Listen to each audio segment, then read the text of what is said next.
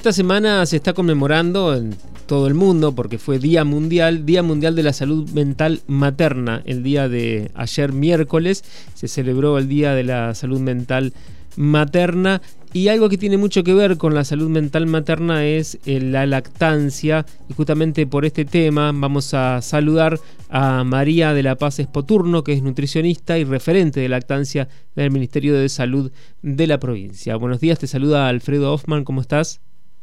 Hola, buen día. Bien, ¿ustedes qué tal? Muy bien, muy bien. Muchas gracias por, por atendernos. Eh, bueno, tenemos a nuestra compañera Manuela Calderón, que justo está con un problemita de salud, no ha podido estar presente, pero está atravesando este momento de la lactancia y había surgido este tema de la importancia de la lactancia en este marco, ¿no? Que se está conmemorando de la salud mental materna. Este, ¿Querés eh, contarnos cómo, cómo influye esto, digamos, en la, la lactancia, en la salud mental materna? Sí, si bien ayer se conmemoró el día, hay acciones en, durante toda la semana. En relación justamente a la lactancia, estamos tratando de desmitificar un poco en, la población en general de que no sea solamente una carga de la madre o la persona que amamanta, dar la teta o amamantar, sino que haya un compromiso de diferentes actores.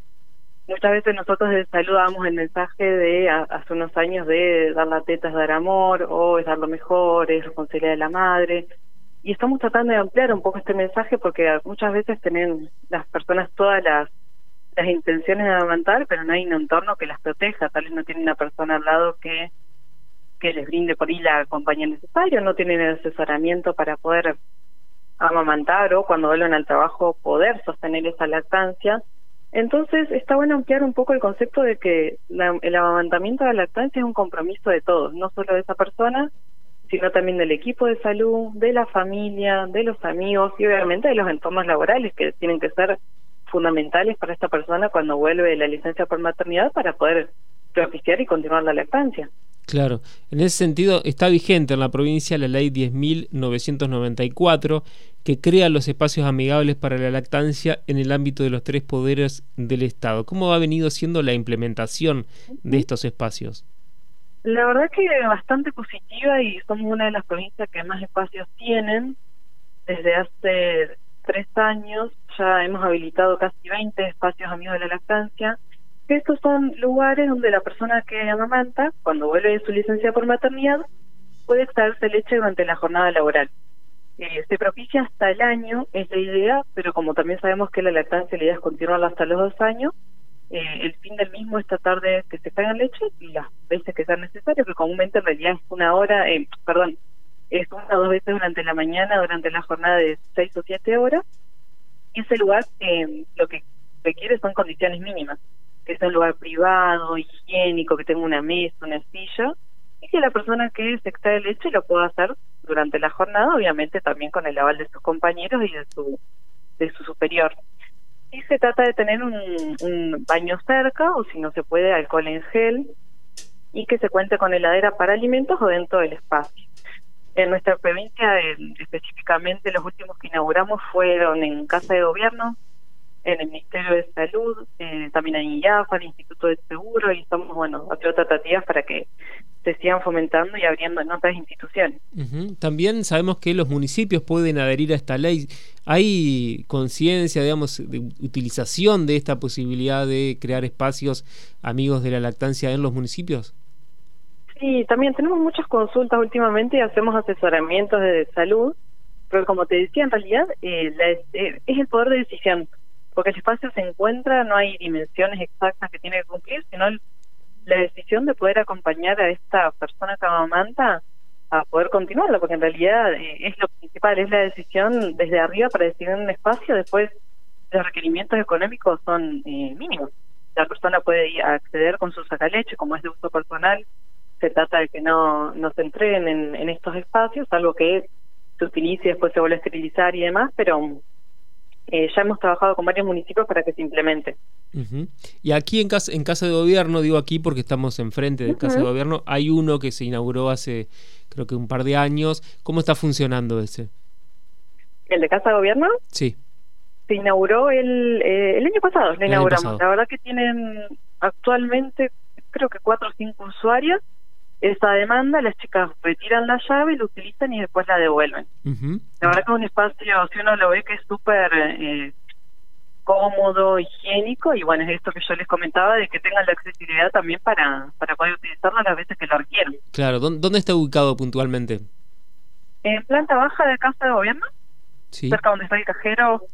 Sí. Eh, por ese sector. ¿Y deben retirar la llave, digamos, en qué lugar?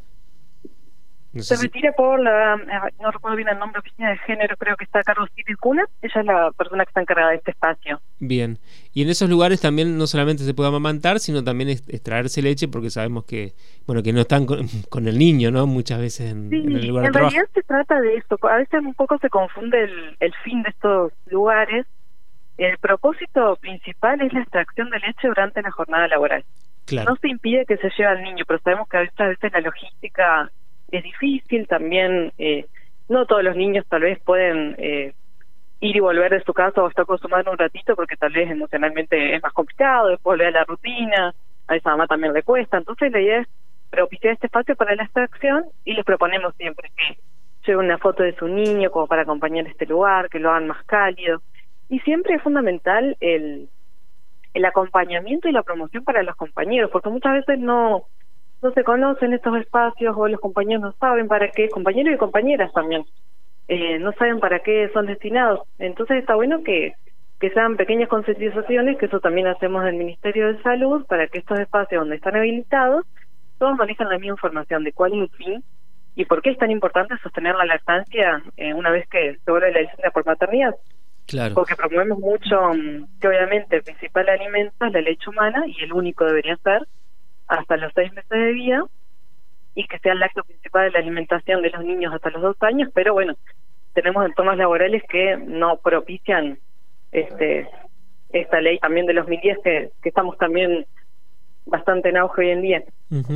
Hablamos al principio del Día Mundial de la Salud Mental Materna que se conmemoró en el día de ayer y en esto, digamos, el tema de amamantar al niño o niña es, es clave también para, para la salud mental materna, de cómo se da el entorno, digamos, la situación de amamantar, porque muchas veces, eh, como vos decías, en el ámbito laboral no es posible, y esto trae problemas también, pero también me preguntaba si no se da también al contrario, digamos, una presión sobre la mujer que amamanta, de que sí o sí tiene que amamantar a lo mejor durante mucho tiempo a su niño o niña.